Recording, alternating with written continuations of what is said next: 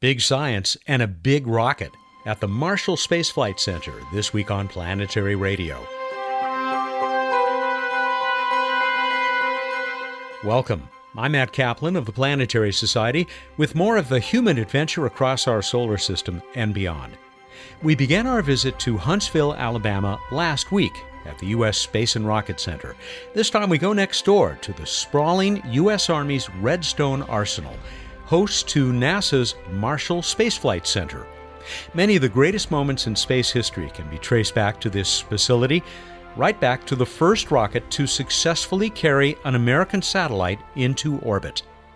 We'll meet the center's associate director for all things technical, visit the Earthbound Control Center for all the science underway on the International Space Station, and join the space-based search for the most powerful explosions in the universe with a member of the Fermi team. I met my first guest outside a huge structure at Marshall. How many of you enjoyed the rocket road trip my colleagues Casey Dreyer, Jason Davis, and Merck Boyan took in 2016? One of the great people they met on that journey was Andy Shore. Andy is deputy manager for the Spacecraft Payload Integration and Evolution Office.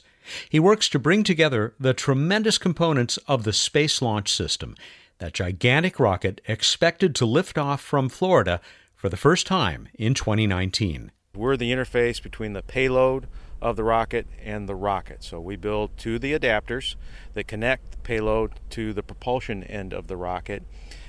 We also procure the upper stage that once it gets into space, that puts the Orion crew capsule on its trajectory for the moon. And in addition, we're merging exploration with science in the integration of 13 CubeSats into the upper Orion stage adapter that's the interface between the upper stage and the Orion hardware. So once the Orion has separated in between the Van Allen belts and it's a safe distance away so there's not a risk of recontact, we start deploying through a series of 5 bus stops starting in between the Van Allen belts with the last one being past the moon. We've got 13 CubeSats, 6U CubeSats, they're about the size of a boot box, that we deploy to give them access to generate or to discover science in deep space beyond low Earth orbit. We have a 3-unit CubeSat, LightSail. Yeah, so the way I look at it is a 1U is like a little bit of an oversized Rubik's Cube. It's a 10 by 10 by 10 centimeter? 10 by 10 by 10 centimeter, a little bigger than a standard Rubik's Cube. And if you take 6 of them and connect them together, you've got basically a boot box.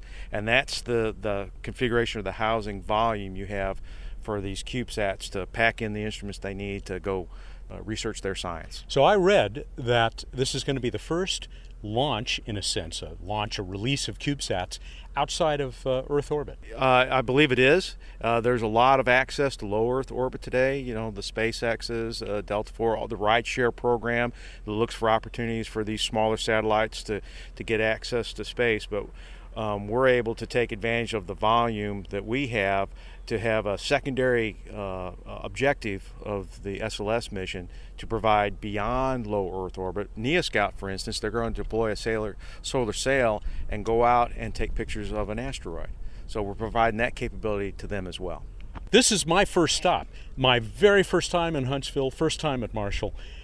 The first thing that impressed me as we drove into the Redstone Arsenal is how incredibly huge this place is. Well, we are a relatively small resident of Redstone Arsenal, so primarily an Army base, if you will. But we've carved out our little niche here that we've both, you know, back in our past, we've built the Saturn launch vehicles. And we've built on that to bring us to this next exploration class capable vehicle that we're building today, SLS. And so, yeah, all this has been set up to build on that heritage and lead us out to deep space access again. What's inside this big building that we've got right here? Primarily this building is where we do human factors engineering. So they got their start, if you will, back in the Skylab days to how can we construct HAB modules that not only allow astronauts to live in space but to be able to do valuable research and work in space. And so that's what they do in this building is those different human factors assessments to facilitate how they can do the job the astronauts we need them to do in space. And that foundation of Skylab is what led to the International Space Station that we take advantage of today. The hardware we're going to show you, the launch vehicle stage adapter, that comes off the core stage, the gas tank, if you will, of SLS, and connects to the upper stage. Again, that once it gets into space, it will separate, and that upper stage will push the Orion spacecraft on its trajectory for the moon. Well, that hardware was built here at Marshall Space Flight Center over in our friction stir weld facility. Then after that, we took it over to another building in our materials and processes area to put on the spray-on foam insulation, very similar to the foam that was used on the external tank during the space shuttle. Okay, so we applied that foam by hand. It was the largest structure we've applied that foam by hand to, and flight hardware as well. But although it was a big building, this is a tall structure. It's about 28 feet tall.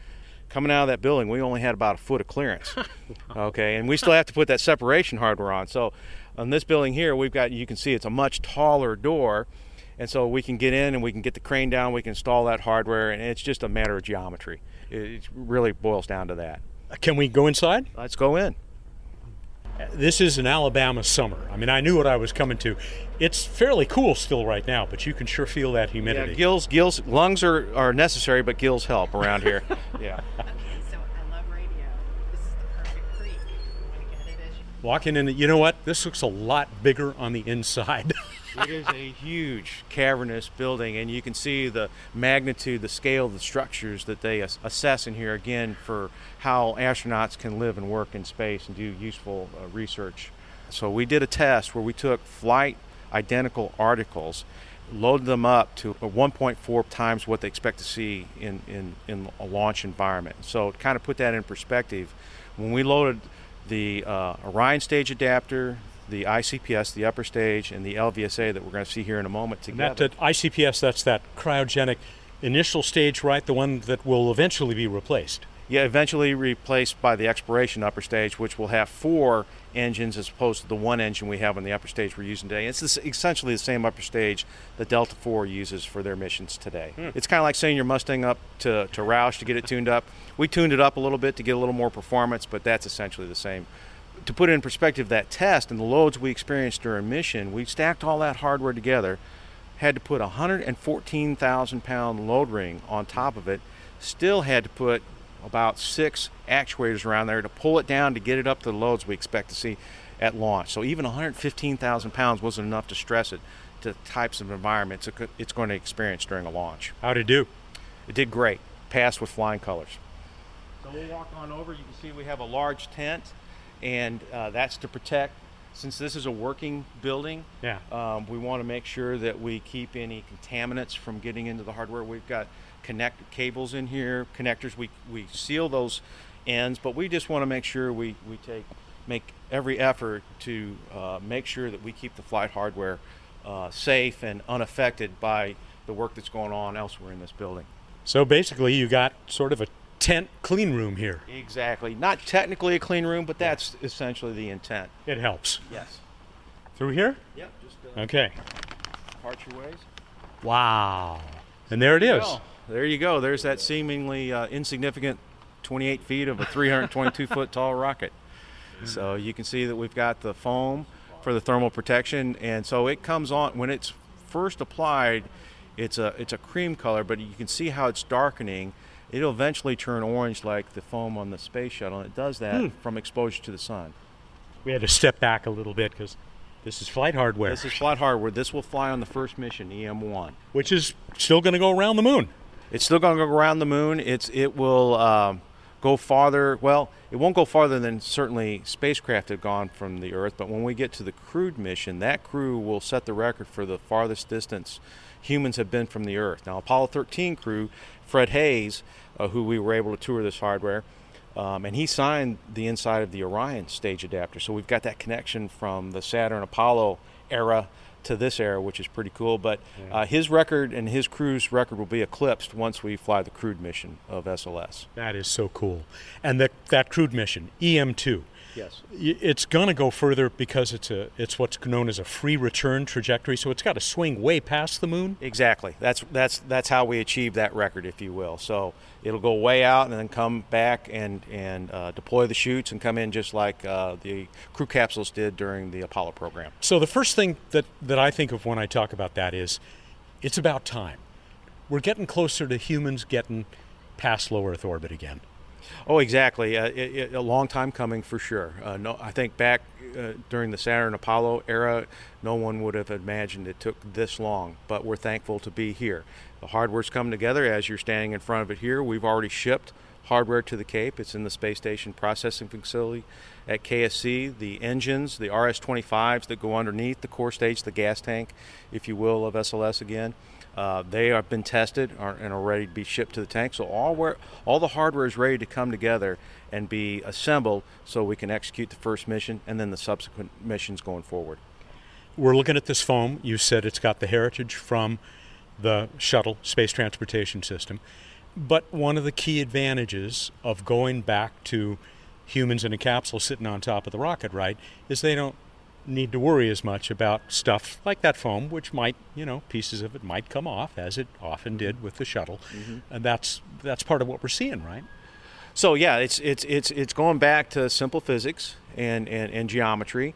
And when you put the crew on top, that's a safe location to put them. We've got the crew escape launch abort systems. Should something be detected on the launch vehicle that says this is not a safe situation, that can be activated and pull them away to safety. So this is a very, very robust, very safe vehicle to put the astronauts on.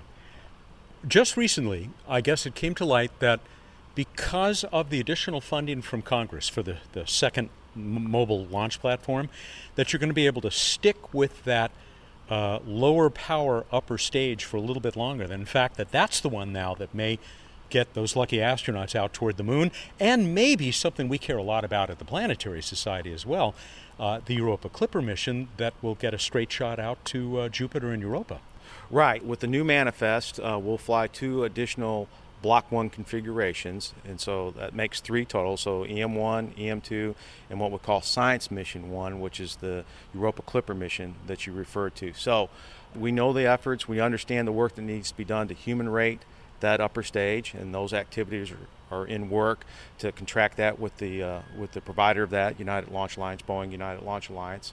We know what we need to go do, and we're excited to be given the opportunity to go execute those missions. And I can tell you, I know the Europa Clipper people at JPL real well, and boy, are they excited about being able to go there directly without, having to stop along the way at other planets. Well, certainly other vehicles could get them there, but with the mass that we're able to lift, the volumes we're able to provide, they don't have to do the engineering origami to fit into a constrained space, if you will. But the energy we can impart, we can get Europa Clipper to Jupiter, get the science back before the other vehicles can get there. It's just a matter of simple physics, and that's a tremendous benefit to the scientists. Oh yeah, five fewer years in space, that's pretty good. Exactly. They don't have to work their whole career and then hope they get the science back before it's time for them to go enjoy retirement, if you will. All right, now before I get mail from our listeners who say it wouldn't have been stopping at those other planets. Okay, no. It's just a flyby. That's what's eliminated. It's a straight shot out. It's a straight shot, direct shot, rather than doing the gravity assist where you do the flybys and kind of swing around and use the slingshot effect, if you will, to get you out to the destination you're trying to achieve. We talked shuttle. I want to go back a little bit further. The heritage of the Saturn V. This is going to be the first rocket that comes close to having, and eventually may surpass, the payload of that fantastic old rocket. Hard to believe that worked so well back in the 1960s. Here we are 50 years later. How did that legacy of the Saturn V inform the development of SLS? Well, certainly over time we built off of that foundation that they established for us. And so as our tools got better, our analytical capability got better, our metallurgy got better, we could build on that, again, foundation to be more efficient in our structures, lighter in our structures, and be able to lift more payload. But there's still that connection, still that DNA back to the Saturn launch vehicle in this hardware we're looking at right here. This is such a tall structure. With the equipment we had to build it in two halves. Mm. The challenge there is this is a cone, and when you bring those two together, when you do a friction stir weld, you have to have the mating surfaces very rigidly secured. So when you do your friction stir weld, you don't induce any defects. We used a clamp that was used back during the Saturn program. It's called a Hawthorne clamp. It's a two-piece clamp that they could machine a little groove, put a stainless steel ribbon through, and a little pickup would pull the two halves together.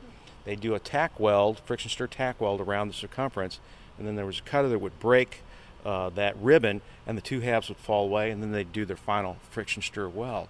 You know, I think I saw a video of that. We'll put a link up to it on the episode page, because it really is pretty fascinating watching this thing track around this cone. Exactly, and by using that, we were able to save over $5 million, being good stewards of the resources we're provided. So we've got that DNA connection back to the Saturn launch vehicle, and then the two mating surfaces of this cone, the lower and bottom rings, we have to have those extremely parallel, because when you're imparting 8.5 million pounds of thrust up through the structure, you don't want to have a bias to a particular zone that could fail the hardware.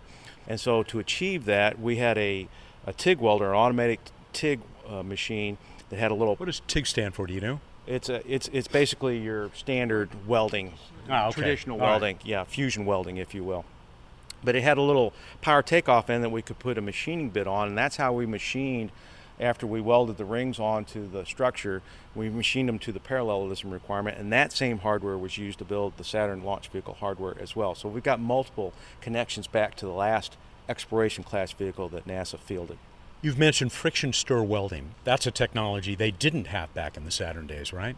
Exactly, and so that's another way we're able to save weight and be able to achieve more payload, mass to orbit, if you will. And so basically what you do there is you take two aluminum plates, and we're doing the same thing for the core stage, the gas tank.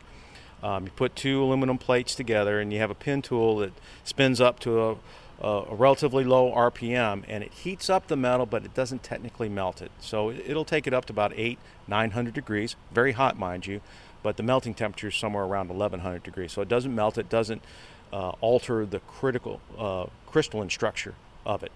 Cools very quickly. Soon after it's done welding, you put your hand on it. Very smooth, very robust weld. It's 10% stronger than a traditional fusion weld, and anytime we can be more efficient with the structure, again, that's more payload that we can launch. Sure, come on through. We got some people. This is a working environment. Finding their way through the tent here. What often doesn't show up when you look at hardware like this online, you look at pictures in the media and so on, is what's going on inside here. All the electronics, all the control systems that are needed, which 50 years after Saturn have got to be a heck of a lot more advanced. Well, they are more advanced, but you still got to have cables. Like you said, you still have to have connectors, and that's a lot of weight too, mind you. So remember, the core stage is a little different than the shuttle architecture, where most of the brains, all the brains was in the shuttle.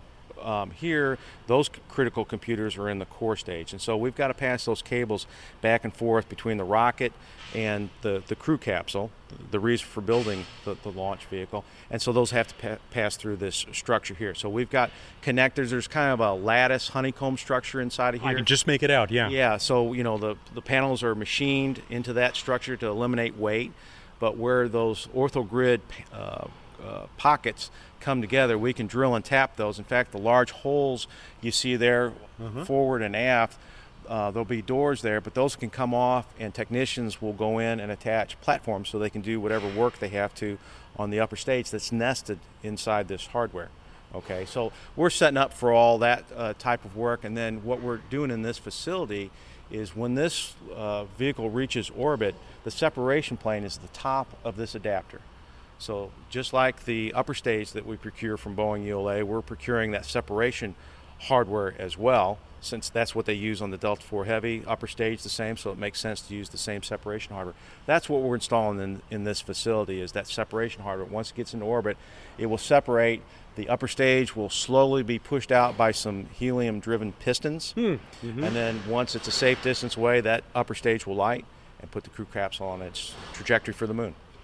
You're an integration guy, as well as all the other stuff you do, and I'm thinking of, just as happened in the Apollo days, you've got all these different components coming together to make the Space Launch System. They're all, many of them, being developed at different facilities by different teams. What do you do to make sure that when everything comes together, everything matches up the way it's supposed to? Communicate, communicate, communicate. So you have to have all the systems engineering processes and procedures in place. You have to have your engineering documentation that you can communicate to the launch site of how to stack and launch this hardware. But at the end of the day, it comes to that personal communication of this is, you know, this is what we're sending to you. This is what it means, and help them understand what we're communicating to them in order for them to be able to successfully perform their duties. You think it's coming together well for EM1, that first flight of this big new rocket next year? Yes, I do. Again, we've got hardware already at the Cape. We've got hardware in Utah ready to be shipped to the Cape. Those are the solid rocket motors. We've got the liquid engines that have been green run and are packaged and protected, ready to be shipped to the Cape to be launched. So all the pieces are come together. It's a very complicated dance. There's a lot of choreography that has to come together. But again, communication is the key to making sure all that comes together successfully, and we're achieving our goals. Can't wait to see that launch, Andy. I hope I'm at the Cape to see it. I do as well. Andy Shore at the Marshall Space Flight Center. Check out my photos on this week's show page found at planetary.org/radio. Rocket and other hardware is treated with the greatest of respect at Marshall. Even old rocket engines that might have been broken down for scrap can become revered objects, as I saw when I joined Marshall's Associate Director Technical in front of the center's headquarters building. Paul McConaughey has received NASA's Exceptional Service Medal 3 times. In 2011, he received the Presidential Rank Award for Meritorious Executive, the second highest award a president can bestow. You'll hear more about Paul's background when we go up to his office, but first... It's not modern art, but it is a form of rocket art. I think it's art. Okay. So to the left, you see the Space Shuttle main engine. It's one of the residual engines that we have from that program. That engine is also being updated and used for the SLS program, and it's being called the RS-25. So we have 4 flight sets currently available for SLS, and we're also now in the process of restarting that production line for future launches of that vehicle. In the middle, you see the F1. You've seen the Saturn V. That's the workhorse. They got the boost stage of the Saturn V up. And to the right, you see the J2X, which was the second stage and the upper stage of the Saturn V. We have also updated that engine. It is now called the J2X. That engine has been developed and is available for future stage development for the rocket community. So there's a little bit of history there you see standing in front of you, but it also leads to where we're going in the future based on the RS-25 and the SLS vehicle. Kind of an awe-inspiring experience to just stand in front of all 3 of these, but particularly that one in the middle, that giant F1 engine that got us to the moon. Yes, that is really a legacy as a historic engine. If you look at the history of rocketry, the size of that engine, the thrust level, and the fact that it did get us to the moon really is a legacy and a monument to the people that built it. Do you think that we will ever see a liquid-fueled rocket engine of that kind of scale again? Or? Well, you currently have the RD-180, which gets about 1 million pounds thrust, but I think it's on the order of that. But it is a multi-thrust chamber system. So a single thrust chamber system like that in the F1, that may be the last one we see in the future. Currently, the rockets that you see on the drawing board do not have any single engines of that thrust level.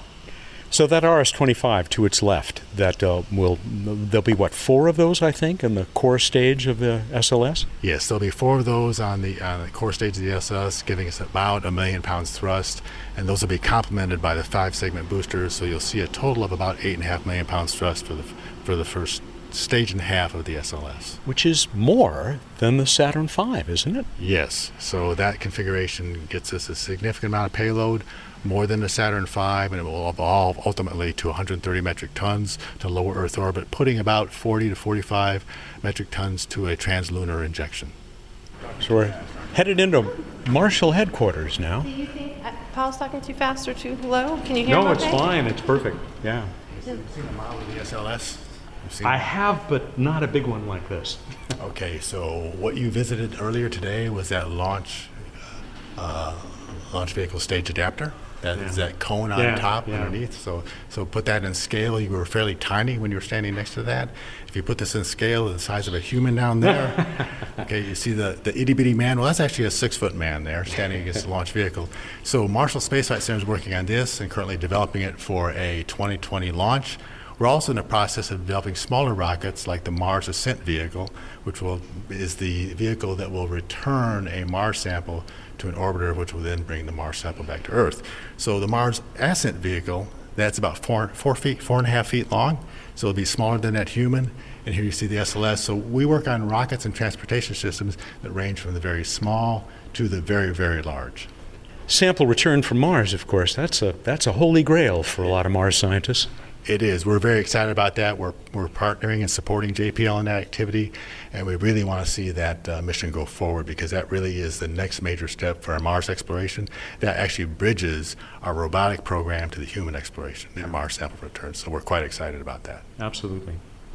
So where are we? Nice exhibit area here. So this is our Heritage Museum.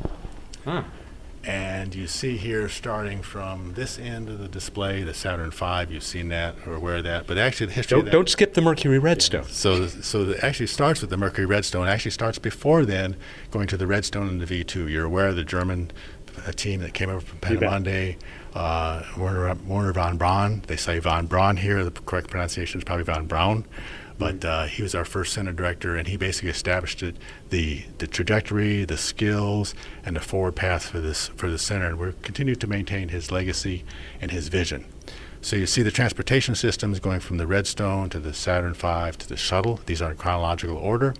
We've also established a significant science capability. You've talked earlier to Adam about the gamma ray burst monitor, but the legacy of Marshall goes not only to the gamma rays, but also X-rays. We developed the Chandra Observatory here at Marshall. Another of the great observatories. One of the great observatories. And before that, we developed the Hubble Space Telescope, which was the first great observatory that worked the visible part of the spectrum. It's hard to imagine anything else that has gone into space that has inspired the general public more than the work done by the Hubble. I would agree with that. It's amazing how long it has lasted. Yes. Okay, I think it's outlived its predicted life, and it continues to do great science. I know the plan right now is even to continue some of the science as James Webb is operable. So we see it continuing on and continue to inspire in the visible spectrum. You know, I was going to ask you about that. If its life, fingers crossed, is going to extend into the time the James Webb Space Telescope, which of course has now unfortunately been delayed a little bit further. So we really need the Hubble to keep working. Right. So right now, the Hubble, we're looking at potential deorbit starting in around 2023. I think there's a decision going forward as to whether we do deorbit or reboost. With Webb launching in 2021, we expect operations to begin late 2021 after 6 months of commissioning. So hopefully there'll be some overlap between James Webb and Hubble Space Telescope. Nice model of the International Space Station there, too. I mean, you know, we have to remember, we're headed to talk about that? So let's start about the human spaceflight legacy. Sure. So I was just going to say, I mean, we have to remind ourselves that there are people living in that right above our heads right now. Right. So that history and heritage goes back to Skylab, which was basically a little space lab which was adapted to a stage on the Saturn V. So Skylab really was the first space station in humanity's experience. You saw that we had initial problem there with one of the solar arrays and thermal panels, but it was a very successful program. It really was the first long-term experiment of humans living in space. We then evolved to the Spacelab activities on shuttle, where we could then do a lot of these space science experiments on shuttle in a laboratory environment, and Marshall worked very closely with the JSC folks in terms of developing that, doing experiments there, and operating that within a shuttle mission time frame. And this is the lab that lived in the shuttle payload bay. Yes, it lived in the shuttle payload bay. Astronauts would move from the middeck into the space lab and do their experiments in there, and we operated those experiments from here at Marshall. You surely have seen the video of the astronauts enjoying themselves, even running around that track, sort of providing their own artificial gravity. This was so far ahead of its time, it seems to me, and also maybe the greatest example of repurposing in the history of the space program. Yes, so that was, you're right, that was the example of repurposing, is how do you take hardware that we currently have available, how do you adapt it and modify it for a different purpose?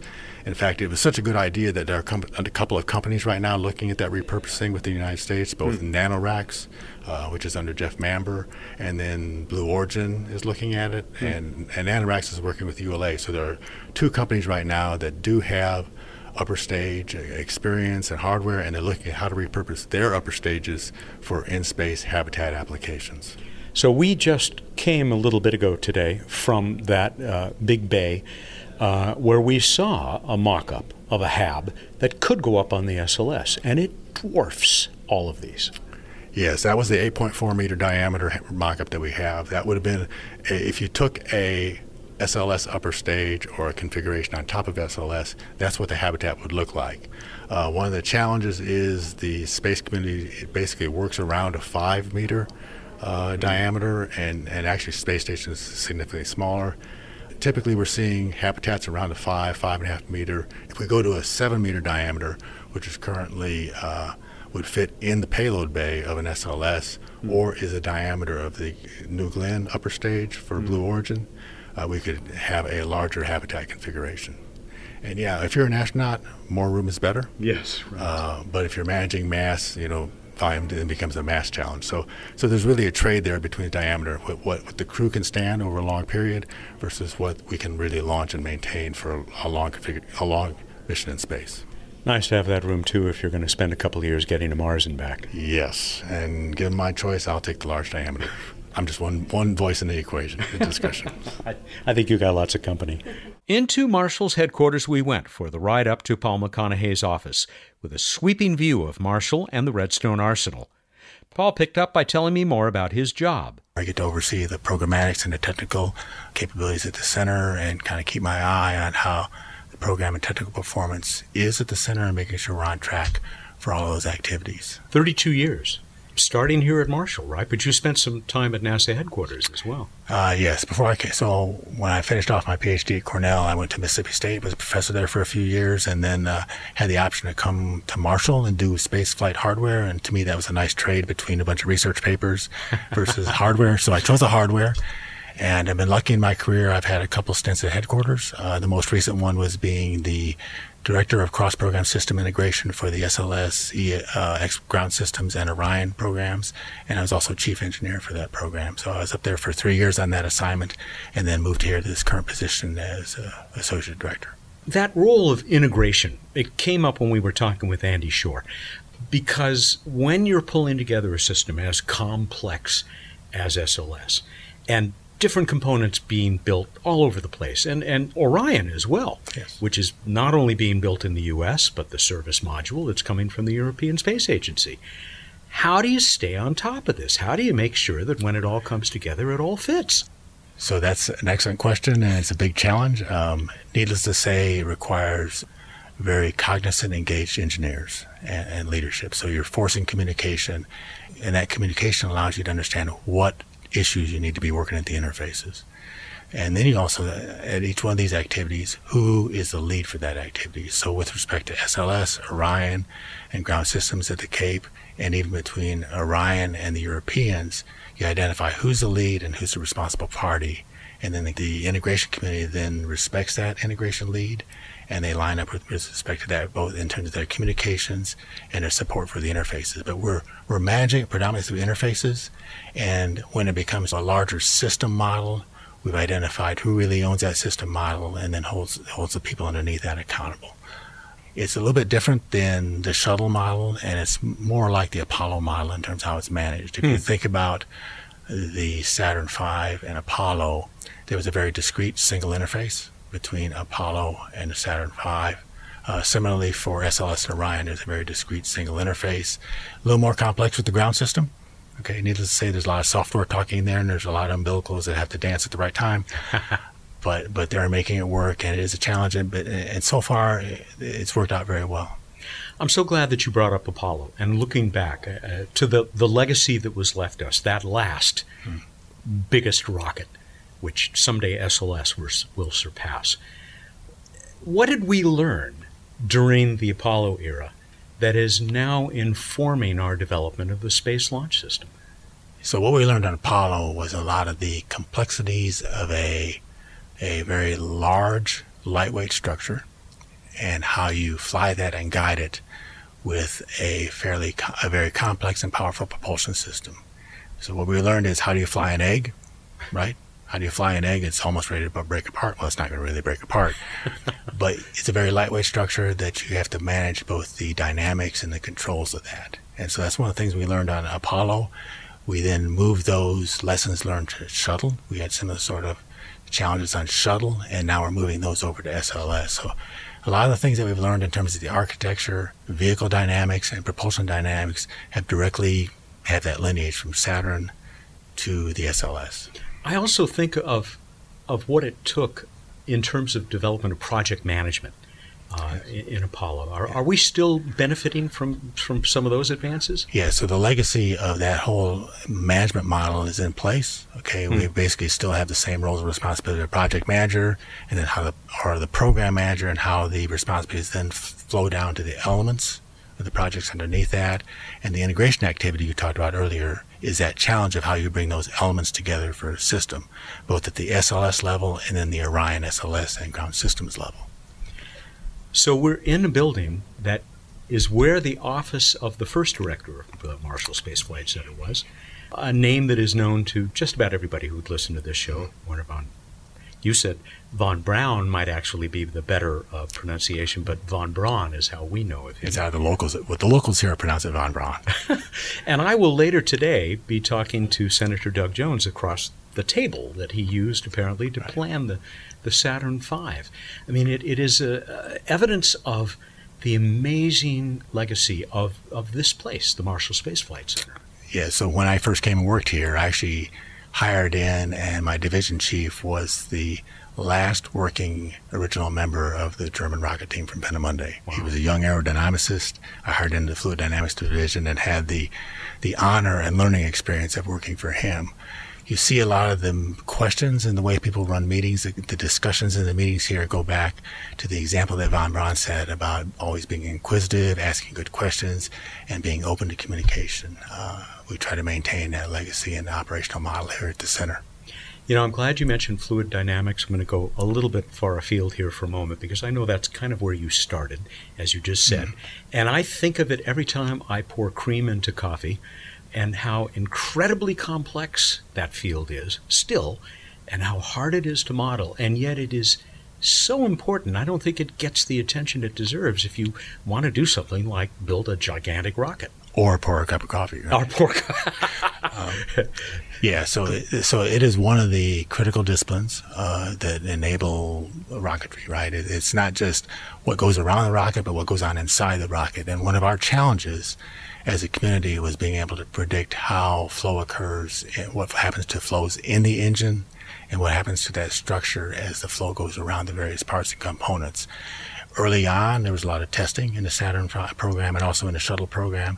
As time has gone on, our analytical tool capability has increased. We're trying to do less testing and trying to do support some of the risk assessment with analysis. So we now see that analysis plays a larger role in the development, and also that combined with some of our advanced manufacturing capabilities, we now get the development time of a rocket engine maybe down from maybe 8 years, 9 years, then down to 2 or 3 years for some of the smaller engines. So some of these advancements in design capability, analysis, and advanced manufacturing have really allowed us to lower the turn time for some of these subsystems. Back specifically to SLS, it is making use of what we learned and what was developed for the space transportation system, the shuttle. You were showing me the engine outside, that RS-25, which is derived from the main engine for the space shuttle. Could we be developing SLS now in the time frame that it's happening and the price range that it's happening if we didn't have these legacy components? No, I don't think so. That's one of the reasons we pick some legacy components is because engine development is a non-trivial exercise, right? Yeah. Especially when you're dealing with a 500,000-pound thrust hydrogen engine. Clearly a solid rocket motor of the size of the current motors that we have is a whole development legacy into itself. That's the largest solid rocket motor in the world, right? Using that capability and building off that has enabled us to make better progress, faster progress on the SLS system. Where the challenge is in the core stage, where now you're dealing with the largest hydrogen tank we've ever built. It's a very large structure on the order of 230 feet long. And not only is it a cryogenic structure, much like we had on the external tank with shuttle, but now you're integrating an engine section like we used to have on the orbiter, and you also have the whole brains on how to run it. So a core stage is not just an external tank like we had on shuttle, but it's more a combination of the propulsion system and the avionics and the intelligence to run the stage. And that's such an important distinction because yeah, we're making use of some of that, a lot of what we learned and some of those components updated. But this is still a new rocket. We know from experience, any time that you take on developing something with lots of new technology, it could be the James Webb Space Telescope, in this case, the Space Launch System, it takes time, and it often takes more time than you might have originally thought. Do you think that's just part of the development process, or is that? Because I know that you guys, as much as anybody in Congress, let's say, want to get this rocket built and get it up into space. Yes, so we worry schedule a lot, and we do our best in terms of planning, but there are often unplanned surprises in any development system, and especially for large, complex space systems. And what we've seen with James Webb and what we've seen with SLS are some of these unknown surprises. We've also had that in Commercial Crew, right? We've planned on flying Commercial Crew 2 years earlier. So we're finding these challenges, and the hardware is not always easy as we look. Maybe it's optimistic planning, but a lot of it is finding those unknowns that you really don't know about ahead of time or plan for. An example would be on the tank welding for the current hydrogen tank. We ended up welding thicker structural lands or weld lands than we ever have in the past. Instead of going from a half inch, we went up to 5/8 of an inch. Well, it turns out that extra added thickness gave us a challenge that we weren't ready for. It cost us some time in terms of schedule to sort out that welding process on the friction stirred welding tool at Michoud Assembly Facility. That was a lesson learned. We didn't plan on that, but we're stepping into an area of welding things robotically, friction stir welding of robotic structures thicker than we've ever welded before, so we had some things to learn before we sorted all that out. One thing about NASA, it has always done a good job of documenting process like this. So how do you think what we are learning, and even the problems that we're learning from, the challenges, the unexpected challenges that are coming up, how is this going to inform us and help us in the future as we head out across the solar system?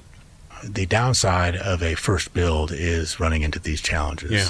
The upside of the second and third build is hopefully you've got it right, and it's basically then becomes a production process.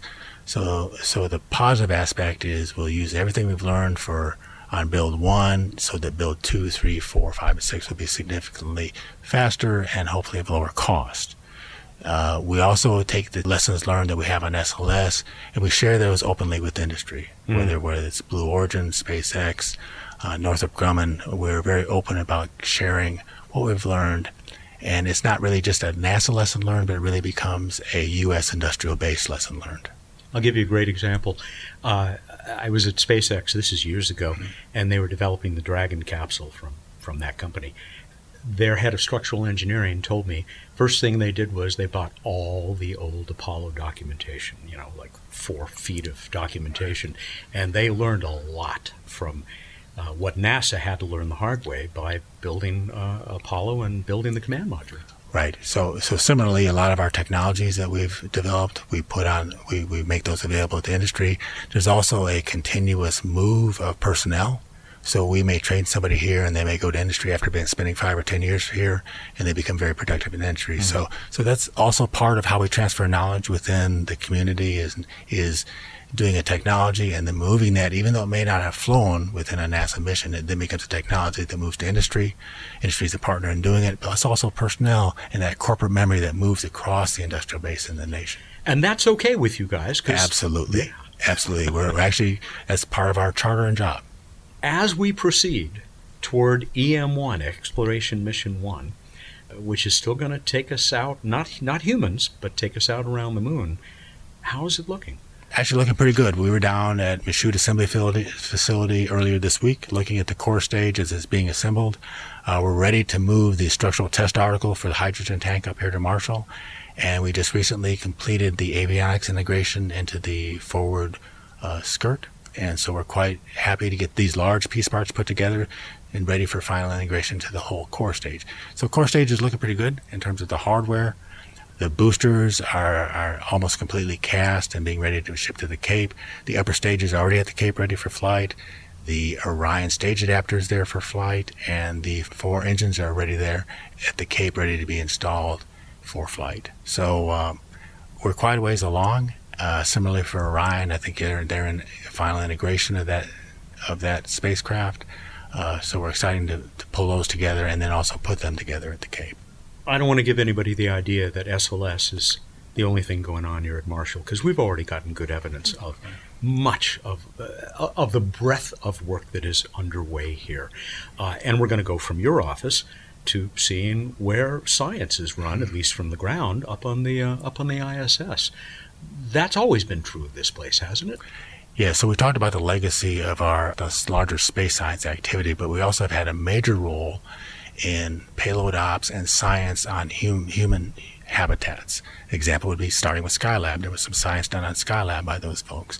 Then we moved to Spacelab on the shuttle, and then as space station came along, Marshall was responsible for the payload ops integration. JSC is responsible for the flight ops, mission ops. Marshall does the payload ops, where all the science and the station utilization occurs. And our job is really to be that interface between a principal investigator, whether that investigator's in a university, at another NASA center, or within a company, to be that interface between that principal investigator and the execution of that experiment on science. And so they're that bridge in how they execute and implement that on station. And they work very closely with the astronauts and both the PIs. So that's quite an exciting area. You'll see there's about 100 civil servants and about 500 contractors down there. It's a very large facility, very active, and you'll see one room, but that one room has tentacles all over the world. It also acts as the backup facility. In case JSC gets hit by a hurricane, they bring their personnel up here, and then they can then run station from the flight perspective and mission perspective from here. That's interesting. And, of course, you'd want that kind of redundancy, wouldn't you? Yes. One that we just reported on a few weeks ago, the Cold Atom Lab. Such a great example of the kind of science that can only be done in microgravity in a place like the ISS. Yeah, so the experiments on station are really fascinating. They go, obviously, from the physical science, as you talked about there. We do a lot of the combustion device experiments, how flames propagate in a zero-G environment. Fluid dynamics, we talked about the fascinating fluid dynamics experiments on station. In many respects, the astronauts themselves become a life science experiment. Yeah. So the whole fact of Scott Kelly and his Russian counterpart spending a whole year on a station, and the data we got from that was a very rich data set for how we then extrapolate human exploration to Mars and for Moon. So we're quite excited about the station experiments, both the small, the big, the physical, and the biological. You had a big day here. Just 2 days ago, the new NASA administrator, Jim Bridenstine, was here checking things out. He seems like a real space geek, I mean in the most positive way, like I am. Yeah, so we had an opportunity to spend a couple days with Jim. He was down at Michoud Assembly Facility looking at the hardware down there for SLS, and he came up here and spent some time with the folks, had a press conference, toured some of the facilities, talked to the employees. He really is a space enthusiast. He's quite knowledgeable, and he's also a great leader. And we view him as interfacing with both the White House and the Congress in a very positive sense, representing NASA's capabilities, but also not only that, but also leading us and focusing on exploring the moon, the cislunar environment, developing a capability there, and then taking that experience and moving on to Mars. So he's really presenting a focused vision for the agency around human exploration and how we're going to execute that through the current SLS system, partnering with commercial entities, developing the gateway, and moving on to the moon and then Mars. So it's actually quite exciting to see that focus and how well it's communicated by our leader. Do you think we're on the right pathway to getting boots up on the red planet? Yes. Now, that is a loaded question. It is. I'm acutely aware of that. Because in theory, you don't need to go to the moon to go to Mars, right? We've seen the architectures. You can go directly to Mars. On the other hand, putting humans into a 3-year mission without mitigating some of that risk ahead of time. So I think it's good to go back to the moon to get that risk mitigation for humans. There are also a lot of things about the moon we don't know, right? The more we explore it, the more surprised we become. So I expect as a scientist that we will see things on the moon that we've never seen before, and hopefully they'll be very positive. I'm still excited about going to Mars. I'm a big Mars fan myself because I'm big on carbon and life, carbons, amino acids, those things that hopefully will lead us to understand human and planetary evolution in greater detail. It's a big job. Sounds like you're enjoying yourself, though. I am. Hopefully a little more time to enjoy myself here at Marshall. Thank you, Paul. Very good. Thank you, sir. Marshall Space Flight Center Associate Director Technical, Paul McConaughey. We got back in the car for a short drive to yet another of Marshall's many buildings. This was the International Space Station Payload Operations Center. Inside was a control room that had much in common with one you might see at the Johnson Space Center, or JPL. Lots of consoles, lots of big flat-screen video displays, and a collection of men and women managing and monitoring the many research efforts underway on the ISS. Mark McElyea joined me just outside in a viewing gallery. He is Associate Director for the Payload Operations Division. So always one of my favorite things is visiting a place like this with lots of consoles and people sitting behind them doing important work, and in your case, talking to people living a couple of hundred miles over our heads right now. Yeah, it's a lot of exciting things are going on here. What we're looking at right now is the Payload Operations Integration Center that is part of the International Space Station program. What we do here is we manage the science that goes on Space Station. Space Station is first and foremost a spacecraft, but then what we're doing is we're trying to get all the utilization that we can accomplished, you know, with that national, international asset that is so important. One of the things that you're going to see here is the flight controllers that do the coordination and management of all the science. They do the planning for the science, and out of that, then, you know, we bring home information and data that's of scientific importance to all of our scientists who are distributed across the world. You will be happy to hear that on Planetary Radio, we love to talk about science going on the ISS.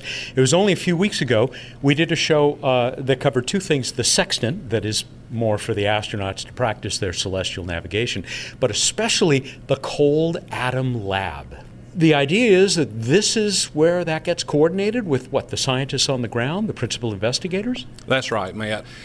Through the history of the program, we've got over 2,000 science users that have flown instruments on Space Station, have been able to bring home, you know, important science that helps in medical research, that helps in materials research, astrophysics, almost any dimension of science that you can think of. You know, there's been something that has been done on Space Station for that. Right now, the astronauts are working with a science instrument called SPHERES.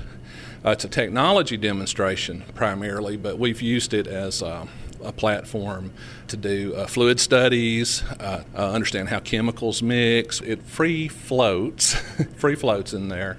And because of that, you know, it lends itself to a lot of different kinds of things. We've got human research. Human research is really important, not only for terrestrial applications, but also for the long-term exploration of space. Yeah. And that's a lot of what's happening on the ISS. We're learning how to send people, healthy people, to and from Mars, right? That's right. You know, when you start going to Mars, you know, it's long duration. You're looking at a mission that to get there is a long time. You're going to stay there for a long time and get back. So you're looking at something, you know, on the order of 1.5 to 2 years for the entire duration. During that time, you're in microgravity. You're also in a high radiation environment. Then you have the issues of a small crew, far away from home.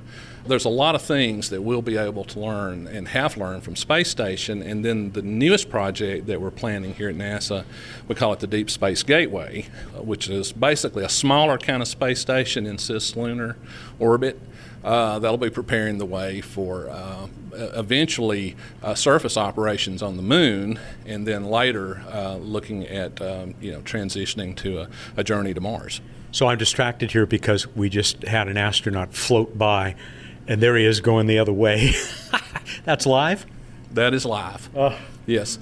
These guys, the live video is the spheres experiment that I mentioned earlier. He's got a sphere he's carrying there as he floats through the ISS. Yeah, so spheres, it consists of 3 spheres. They're about 21 centimeters in diameter. They co-locate each other. They use ultrasound communication. They also use wireless communication. And then they're tethered. You're looking at things like tethered dynamics.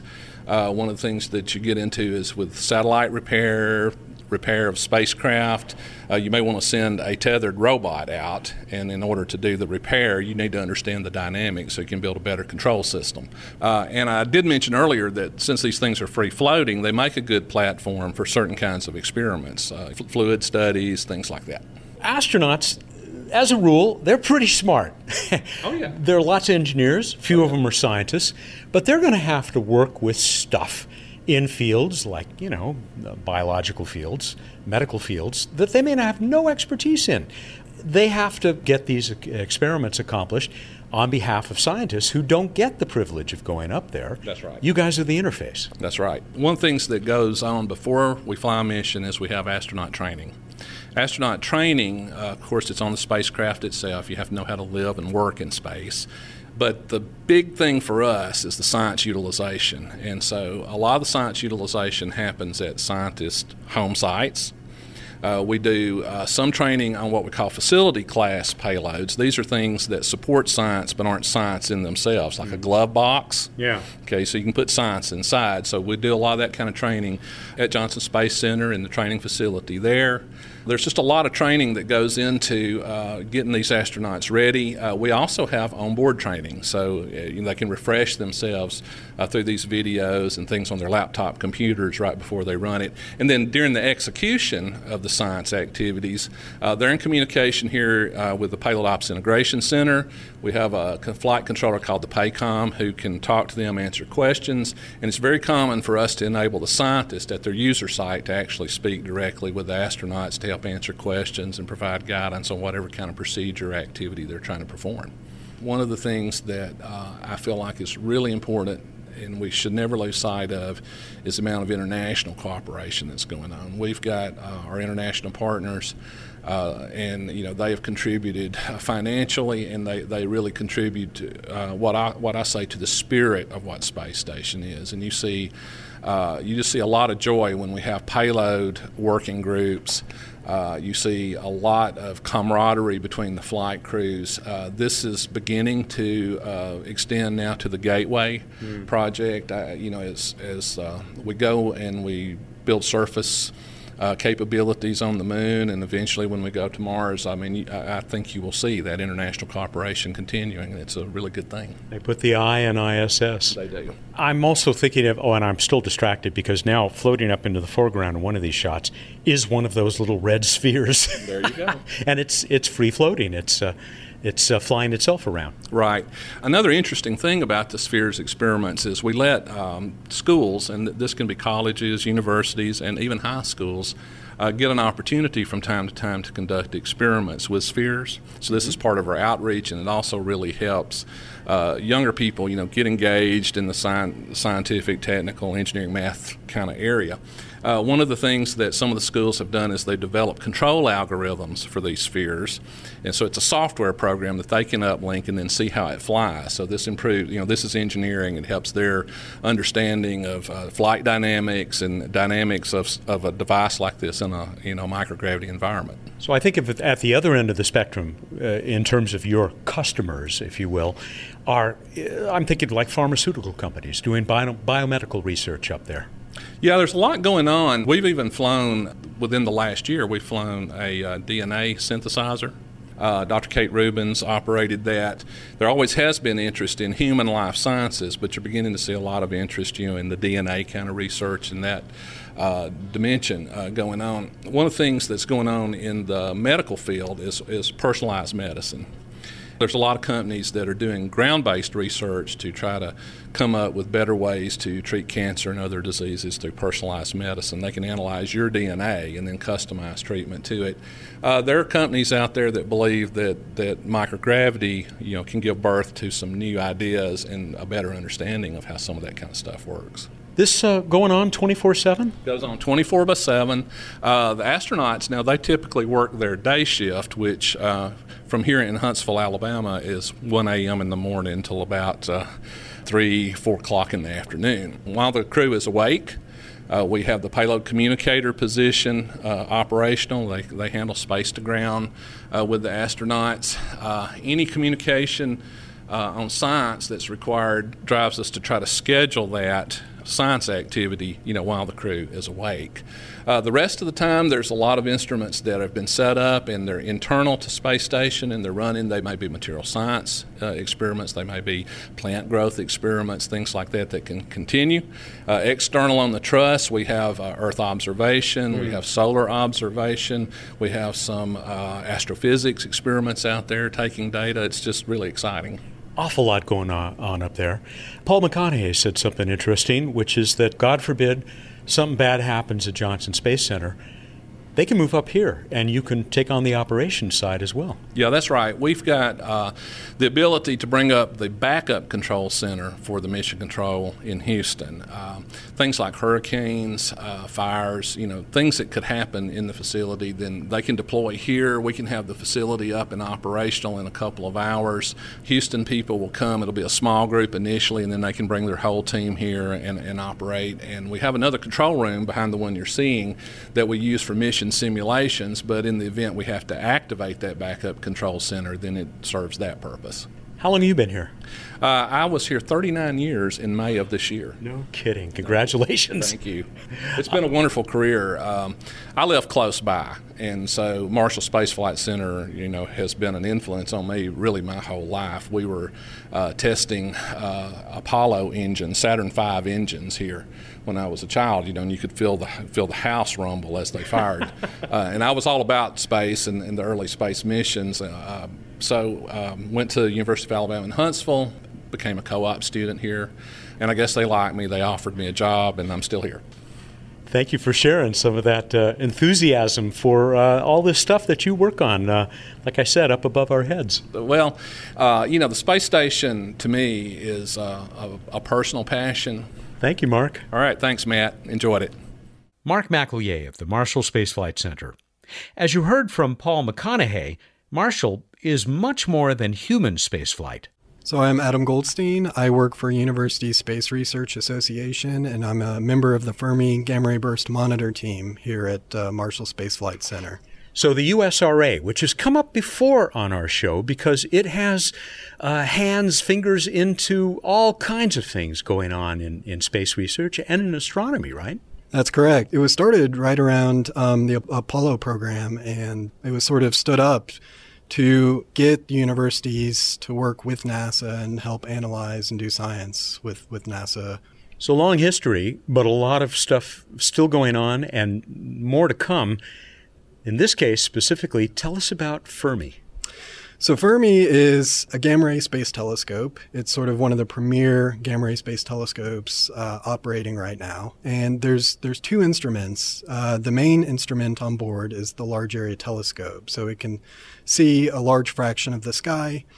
It studies not just the galaxy, but the rest of the universe at very high energies. The other instrument on board, which I work on, is the Gamma Ray Burst Monitor. And it actually monitors the entire sky that's not blocked by the Earth, so that's about 2/3 of the sky at any one time. It monitors it for transient phenomena like gamma ray bursts. We also see things like solar flares, and we see things called terrestrial gamma ray flashes, which are associated with thunderstorms on Earth. So I'm going to guess that you work very closely, collaboratively with another spacecraft called Swift. That's correct. So Swift is a very complementary spacecraft. So they also detect gamma ray bursts. They don't see the entire sky like GBM does, and they operate at a little bit lower energies, but they're complementary in that they can get a much better location on the sky for the gamma ray burst, and then we can do a lot of the spectral and timing analysis. Your instrument would catch something happening over in the sky, and these are transient things. They don't last long. Let Swift know. Swift swings over there and takes a closer look. Yes, in fact, that's exactly what happens. So we have a real-time pipeline that's built. So we can trigger on board the spacecraft, and we send down these alerts to the ground. And this whole ground pipeline basically is automated so that Swift and other telescopes on the ground receive these alerts, and they can point their telescopes at a particular part of the sky to try to find this event. Remind me and the audience about GRBs, gamma ray bursts, because they're fascinating. I guess we're closing in on figuring out what causes them. But you don't want to be too close, because if you're within, fewer than a few light years away, or maybe a lot of light years, it can ruin your whole day. Yeah, so gamma ray bursts are really, really cool. They are the most powerful explosions that we've ever observed in the universe. Observationally, we found that there's two distinct types of gamma ray bursts, what we call long gamma ray bursts. These can last for several seconds. And then there's the short duration gamma ray bursts, which can last a fraction of a second. And we think that these two have, two different origins. So long gamma ray bursts, we think, originate from massive, massive stars. At the end of their lives, they collapse down and form a black hole. And this black hole, you have all this matter from the dead star accreting onto the black hole, and it drives these jets out from the dying star at very close to the speed of light. For short duration gamma ray bursts, we think that these are the merging of compact objects, like two neutron stars. These are very compact, very dense stars. And when they merge, they also, we think, form a black hole.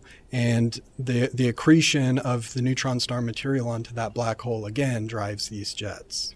So with the first of those, the collapse of a star into a black hole, you get these jets of energy and other stuff coming basically sort of out of the poles, right, perpendicular to the rotation of the object? Right, yeah. So that's currently the thought, is that the ejecta, the jets, are shooting out around the rotation axis of the star, and it may be aided by some magnetic field that is surrounding the star as well.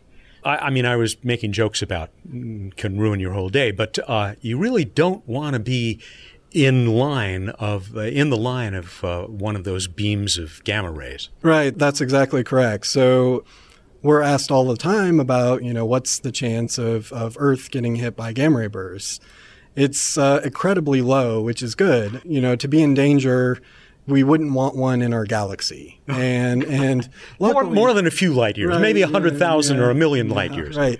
So we wouldn't want one in our galaxy for sure. The good thing is that our galaxy, we don't think, hosts the type of stars that are likely to produce gamma ray bursts. So that's very good news for us. I'll say. Is this now settled, the thinking that these shorter gamma ray bursts, that is caused by the collision of two things like two neutron stars? Or is that still up in the air, so to speak? So it's a very good question, and today is a very good day to be asking that question, because exactly 1 year ago today, August 17th, 2017, we had a gamma ray burst on board the spacecraft, on board GBM, which is pretty ordinary. It was a short duration gamma ray burst. But at the same time, we had an alert from LIGO, the Gravitational Wave Observatory, that they detected gravitational waves from the same part of the sky at the same time. Putting the information together from the gravitational waves and the gamma rays, we can deduce that this gamma ray burst was produced by the merging of two neutron stars. So yes, we now know that at least some short-duration gamma ray bursts are produced by merging neutron stars. And I read about this, and I don't think it's gotten the attention that it deserves, because I think this is one of the most awesome scientific achievements ever. It is definitely the first time that gravitational waves in conjunction with another, what we call messenger, so light, neutrinos, gravitational waves are all different messengers. It's the first time that gravitational waves have conclusively been detected along with light.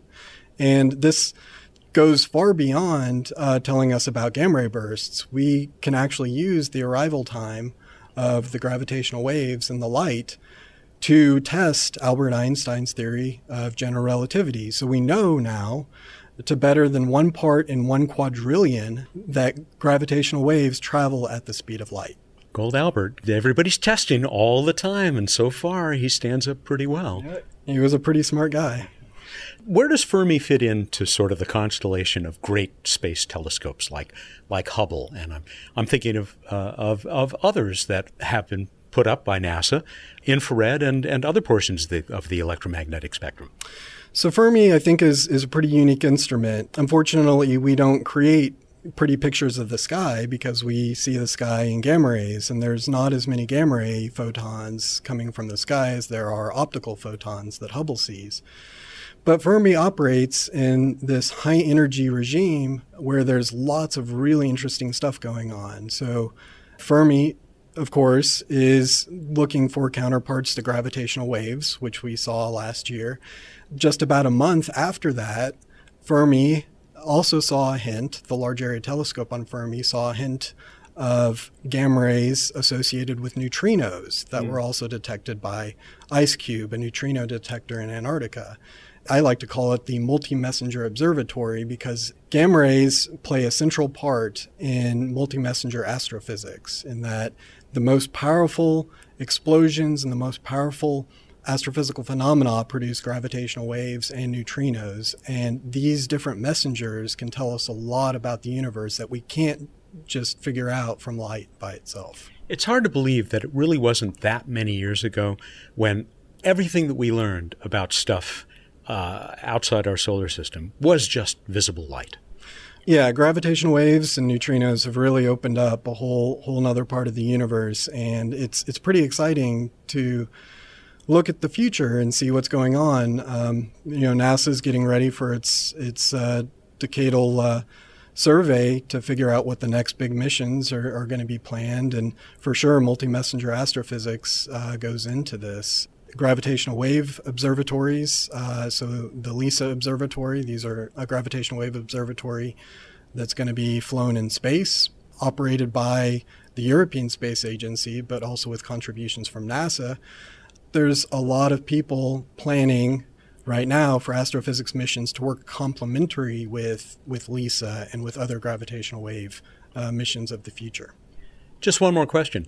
What's the connection between Fermi and where we are now, Marshall Space Flight Center? GBM was built and designed by the team here at Marshall, which kind of has a history with gamma ray bursts. So the BATSE burst and transient source experiment on the Compton Gamma Ray Observatory was also designed and built and operated for Marshall. This group here has, a lot of heritage with gamma ray bursts and with high energy transient phenomena. Thank you so much. Keep scanning the skies. Yeah, definitely. Thank you. Adam Goldstein of the University Space Research Association and a member of the Fermi spacecraft team. I am tremendously grateful to everyone who made my visit to the Marshall Space Flight Center so interesting and inspiring. Again, photos of the trip are waiting for you on this week's episode page at planetary.org/radio.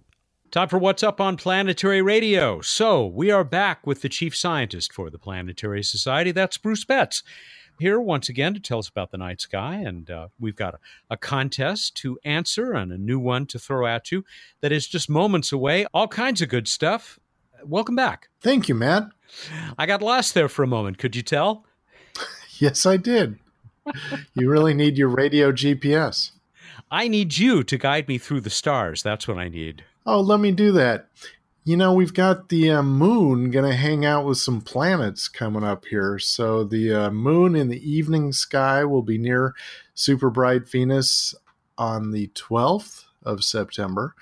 And Venus will be low in the west in the early evening. And then Jupiter the next night on its celestial way on the 13th of September. And then we'll move and eventually get near Saturn and Mars, which also are extending across the evening sky. We move on to this week in space history. It's a special day, especially for you, Matt. No, not the birth of either of your daughters, the birth of Star Trek, 1966. Thank you very much for remembering. It's always good to think of that. And what does that make? 52 years now, 52 years. Wow, that's old. Yeah. Well, and even Shatner is starting to show it. Yeah, maybe. Also, this week in less important news was the launch of Voyager 1 in 1977, still working, just like the Star Trek franchise.